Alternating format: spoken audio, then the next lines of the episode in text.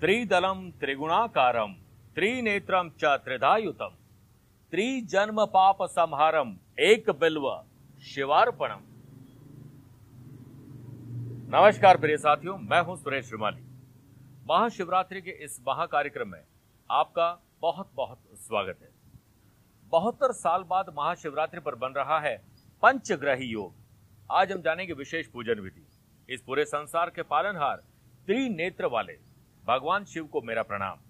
इस पूरे विश्व में सुरभि फैलाने वाले भगवान शंकर मृत्यु के बंधनों से मुक्ति प्रदान करने वाले, जिससे कि हमें मोक्ष प्राप्त हो। भोलेनाथ से हमारी प्रार्थना है कि भोलेनाथ, आप सभी शिष्यों, साधकों को, हमारे प्रिय दर्शकों को सुखी, निरोगी और प्रसन्न रखे।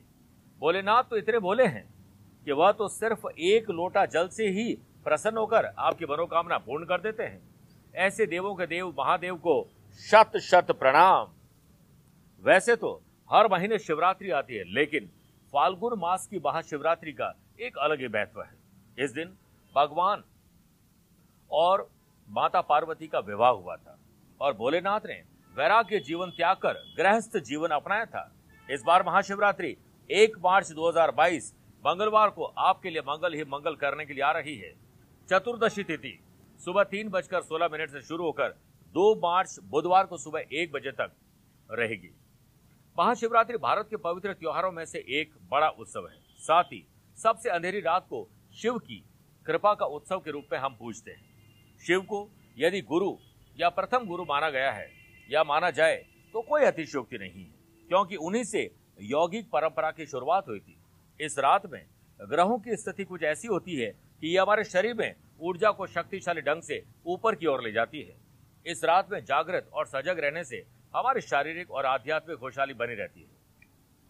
आज के इस दौर में चारों तरफ़ हमारे पास मानसिक अशांति तरह तरह के रोग हैं। मुक्ति का सिर्फ़ एक मार्ग है, भोलेनाथ शिव की चरणों में चले जाएँ।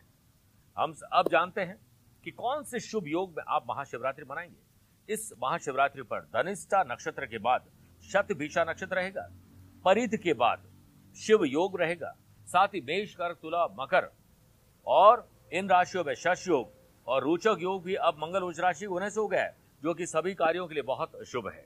आपको जानकर अचरज होगा कि बहत्तर साल बाद पंचग्रही योग बन रहा है।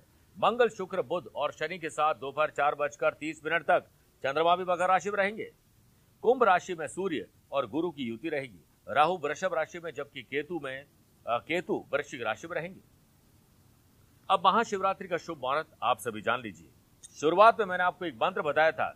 आपने देखा होगा कि बहुत सारे लोग सिर्फ़ बिल्व पत्र अर्पित कर देते हैं। वैसे तो भोलेनाथ है, प्रसन्न हो जाते हैं।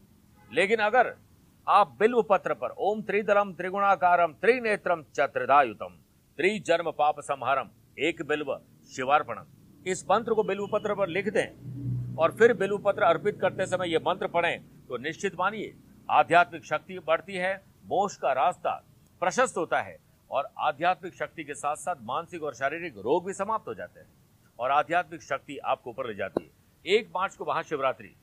सुबह तीन बजकर सोलह मिनट से शुरू होकर बुधवार को दो मार्च को सुबह दस बजकर दस बजे तक रहेगी। दोपहर सवा बारह से डेढ़ बजे तक अभिजीत मुहूर्त है। फिर दोपहर को दो बजकर दस मिनट से तीन बजे तक विजय मुहूर्त है।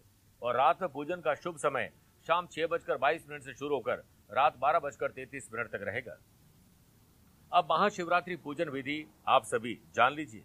मिट्टी या तांबे के लोटे में जल के साथ दूध मिलाकर उस पर बिल्व पत्र आग धतुरे के पुष्प और आग धतुरे भी रखें, चावल डालकर शिवलिंग पर अर्पित करें।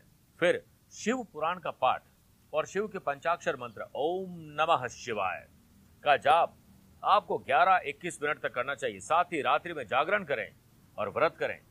अब सब मनोकामनाएँ पूर्ण करें पंचाव्रत का अभिषेक। मेरे प्रिय साथियों, ऐसे प्रयोग की बात जो आपको आपकी मनोकामना के नज़दीक लेके जाए, वो आप ही पूर्ण कर सकते हैं। पूरे परिवार सहित पूजे जाने वाले भोलेनाथ शिव के साथ पूरे परिवार सहित अभिषेक करिए। वो है पंचामृत से अभिषेक। यह प्रयोग पारत या स्फटिक शिवलिंग पर अधिक प्रभावी होता है। सबसे पहले तो पंचामृत कैसे बनता है, ये ज़रूर जान लीजिए, क्योंकि आपने कभी दूध और दही को मिक्स करके यूज़ किया है, कभी पिया है? क्योंकि आप कहेंगे, ये तो जहर बन जाएगा। तो ये जहर हम भोलेनाथ को कैसे अर्पित करें? क्योंकि अशुद्ध पंचामृत से लाभ नहीं मिलते हैं। शुद्ध पंचामृत बनाने का तरीका है, जितना आप दूध लेते हो, यानी दूध, दही, घी, शहद और शक्कर मिलाकर पंचामृत बनता है। लेकिन किस द्रव्य की कितनी मात्रा हो, यह जानना बेहद ज़रूरी है। जैसे आपने मान लीजिए कि आधा लीटर दूध लिया तो उससे आधा आपको दही लेना है, उससे आधी आपको शक्कर लेनी है, उससे आधा आपको शहद देना है और उससे आधा घी होना चाहिए। यानी दूध जितना हो, उससे आधी मात्रा में क्रमशः दही, शक्कर, शहद और घी मिला लीजिए। ये बन गया शुद्ध पंच अमृत। और अब आप ओम ऐंग ह्रीम शिव गौरीमव ह्रीम ऐंग ओम मंत्र का जाप करते हुए अभिषेक करें।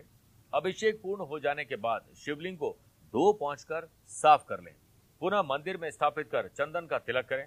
पुष्प और प्रसाद चढ़ाकर अपनी मनोकामना पूर्ण करने की प्रार्थना करें। अब निर्माल्य जल का पूरे घर में पुष्प से छिड़काव कर शेष निर्माल्य पेड़ पौधे में डाल दीजिए।